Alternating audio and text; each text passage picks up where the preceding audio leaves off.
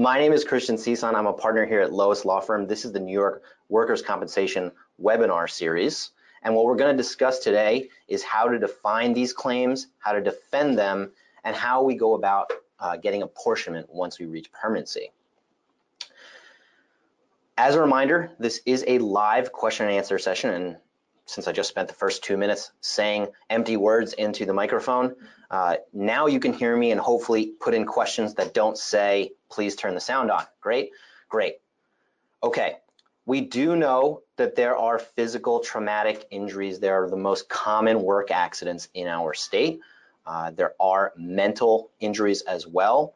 Uh, but what we're here to talk about today is the exposure or repetitive trauma cases, right? Uh, we like to term them retirement programs because they actually probably should be falling into the physical traumatic uh, claim, but unless it's a true exposure over time where you can't actually pinpoint where uh, one date occurred that would have resulted in the injury, a lot of these repetitive trauma cases are problematic because, one, claimants do not provide notice to the employer in a normal case, right? They don't fill out an incident report saying that over the past thirty-five years as a carpenter, I now have carpal tunnel syndrome from using a hammer, right? Uh, when that process gets delayed, it's on us to really make sure that we're defending from day one. Death claims uh, are also another type. Uh, they are occupational in the sense that they ha require the same types of uh, investigation into a defense, but they're not treated uh, under Section twenty, uh, forty-four or twenty-eight.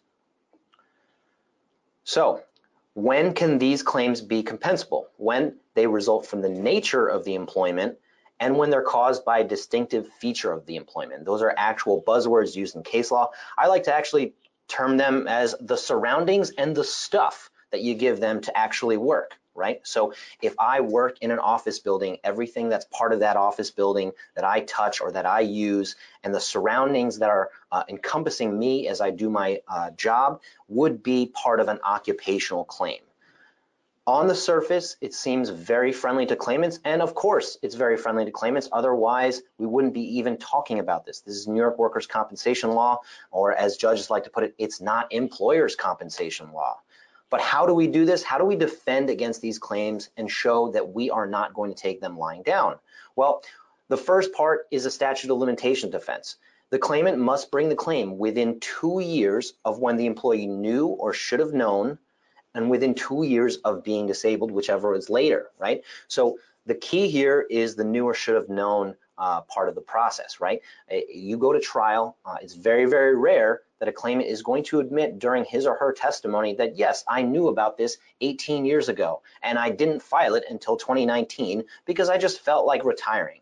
That is never going to be something that's going to be testified to, so we have to actually throw enough stuff at the wall so that the should have known aspect becomes more clear.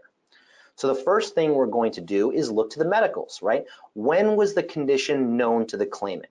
Cross-examining the claimant is very, very important, and it's actually coming at them not so aggressively, right? They are someone who is going to be predisposed to wanting to testify to the nature of their injuries, how serious it was, uh, how, how much it has affected their life. Playing into that is a good strategy as opposed to just knocking and drumming on the same uh, door all the time. And in order to do that, you have to set up the case, right? What are we doing to actually get to a point where they are uh, giving us the info we need, right? It's, are we securing the right medical releases? Are we uh, involved with knowing who their uh, prior treatment uh, was rendered by? Are there medical canvases that could show where the treatment has taken place? Is there surveillance, social media reports that can show what they're doing on a daily basis to get us to that point? Everything leads to a, uh, a mix where we can cross-examine the claimant and find out when was this condition known. Once you figure that out, it's a simple math problem of adding two years to the filing of the claim and presenting your statute of limitations defense pursuant to Section twenty-eight. Now, if we have to deal with uh, date of disablement, right? We're getting to the point where we're defending it from a coverage standpoint. There are a few dates we want to be aware of, right? First is the date that the, the employee first lost time from work, right? This is your typical retirement program where you're going to see someone uh, essentially retire for reasons unrelated to the accident, but then file a claim saying that the injuries that he or she is now suffering is that uh, predecessor or that uh, stimulus that required uh, a, a lost time from work, right?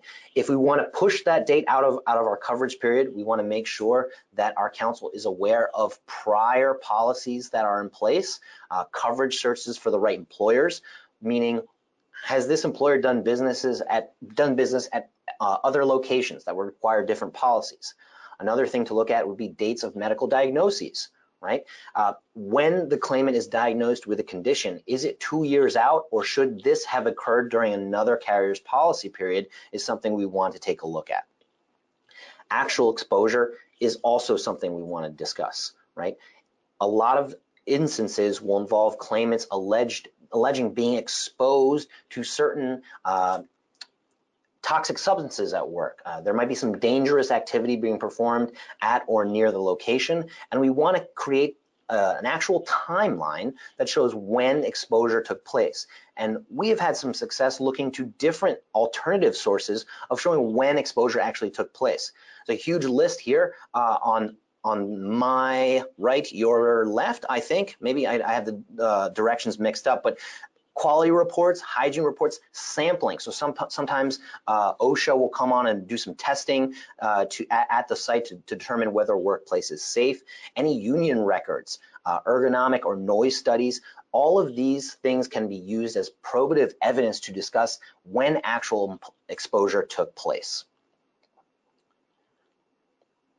Now, when we get to the point where exposure, date of disablement, and statute of limitations is either being developed or being uh, disregarded, maybe it doesn't apply, your I M E is going to be a good indicator of how you can defend the claim, right? Using those forensics reports to give to the I M E, using job uh, duty details to give to the I M E. The I M E should not only be looking at medicals that are in the board file, because the medicals in the board file are actually the ones that the claimant is using to establish the claim. And we see a lot of those I M E reports that state, well, if the history is true, then that means causal relationship is conceded. And that's a big problem here because we are not in those rooms to give uh, the I M E the clear picture of what the case is actually like. I always say that if you can discredit the history, you're also discrediting the diagnosis. If you're discrediting the diagnosis itself, you're running an uphill battle because we are not medical doctors ourselves. Complete medical history is also going to be a big part of this. I just mentioned about how we don't want to use just the medicals in the board file. So how do we do that? We here at Lois always request HIPAAs from day one when we get that file coming in. If the HIPAAs are not being returned, those cases have to be removed from the expedited trial calendar, which means that, yes, generally in an occupational case, you might be able to get that irrespective of the HIPAA issue, but it adds another layer to the argument to buy time for your investigation so that you can subpoena prior records, get them to the I M E, and give them a more informed basis to provide a causal relationship opinion, right? And of course, once you get there, the goal is to show that this condition pre-existed the employment or it arose during prior employment, right? These are not just uh, your garden variety uh, causal relationship versus no causal relationship opinion. There are a lot of factors that go into whether it occurred first and if it did, when it occurred. Okay, apportionment is very difficult and it's very hard to understand. So I'm going to go through it uh, a little bit more slowly, and I'm assuming that a lot of the questions at the end will be uh, about this particular issue. Uh, so please uh, let, let me know if uh, I didn't go over an issue that you've been having trouble with. This is codified in section forty-four. Okay, that's just a baseline of where you want it to look at. That actual statute is very, very short. Uh, so if you have a few seconds after the webinar uh, and you want to get some context, feel free to look it up. It's not one of those long statutes written uh, by someone who just wants to make your life hell. It basically says that the last employer is the one liable, but that employer can seek apportionment from employers and carriers who expose the employee to the same condition leading to the occupational disease. Now, if this is done perfectly and ideally, then that means we actually know who the prior employers were from a defend from day one standpoint, meaning what resume was the claimant using to apply for the job and what prior employers did he or she say he worked for. Or there's a coverage search being done prior to the pre-hearing conference, which shows all the possible carriers that could be on the risk.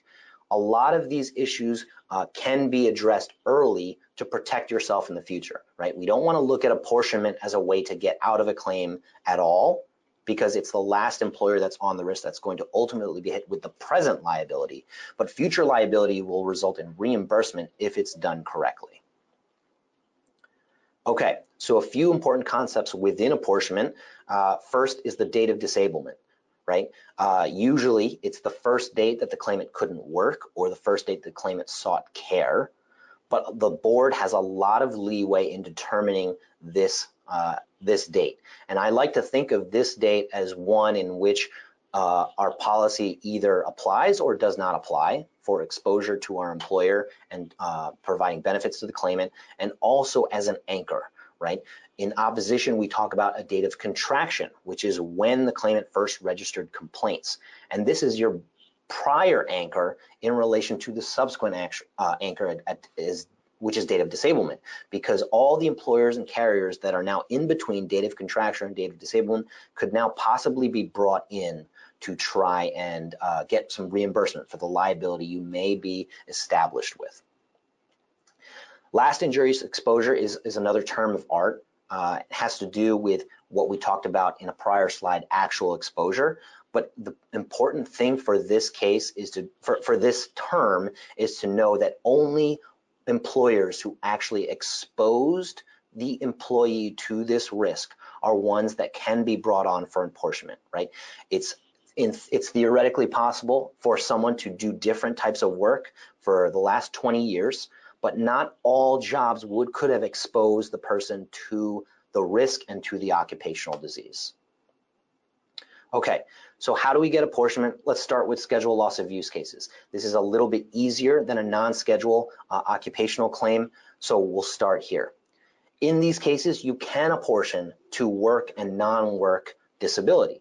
And it's easier, obviously, for a work-related disability because it's easier to get records and it's easier to find uh, a link between scheduled loss of use from a prior work injury to a prior non-work injury, or, or compared to a prior non-work injury. It's actually very similar to apportionment in a, in a scheduled loss of use traumatic accident case.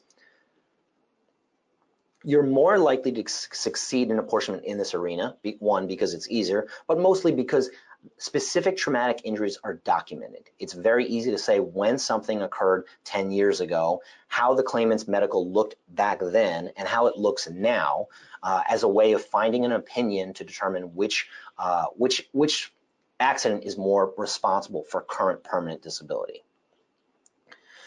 Now, for non-schedule classification cases, usually ones that involve loss of wage earning capacity cases, this is a little bit difficult, but it's not impossible. So don't automatically think that it's you're out uh, of apportionment. You can do it. It's just a different standard uh, that can seem impossible, right? The, the actual phrase in case law is called disability in a compensation sense. So the prior condition must have been symptomatic and disabling prior to the new injury, right? And a lot of uh, industry uh, experts that uh, you'll deal with in this space will talk about whether the claimant returned to full duty in between both incidents.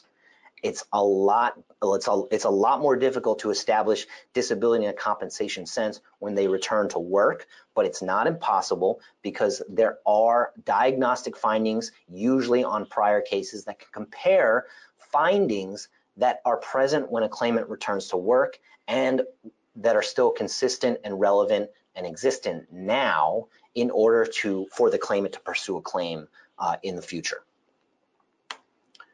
Okay, there are exceptions to apportionment. Uh, so not every case is going to be uh, pursued uh, from our side in this way. Uh, a big example is dust diseases. That's section forty-four A. Uh, that's that statute is actually one sentence, so you can actually uh, take a few seconds to read that on your own time. It basically excludes dust diseases from uh, apportionment.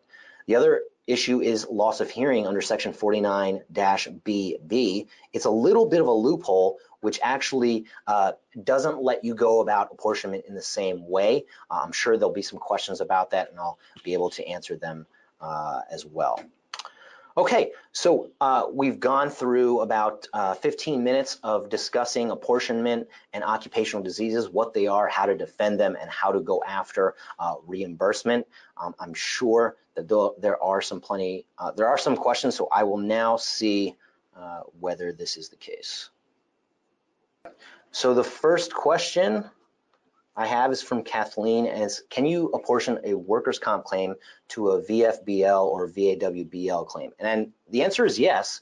Uh, it really depends on the fact pattern within those claims. So it's not the actual claim that uh, will preclude you from apportionment. Again, it's disablement in the comp compensation sense, and it's really going to be a case-by-case basis. So uh, actually having a claim in particular will help you answer that question, because the medical reports and the diagnoses and the testing done within those cases correlated with whether the claimant lost time from work, and had it been a regular workers' compensation claim, would it consider him disabled? Then apportionment would be possible. So thanks, Kathleen. And it looks like that's the only question we have here today. So uh, I hope everybody uh, trudged through my early uh, snafu with technology. I did not uh, uh, uh, have a microphone, working microphone, but if anybody has questions on how to define an occupational claim, how to defend them, and how we pursue apportionment, uh, please feel free to contact me uh, or any one of uh, my delightful attorneys here at Lois Law Firm. Uh, other than that, my name is Christian Cisar, reminding you guys to defend from day one.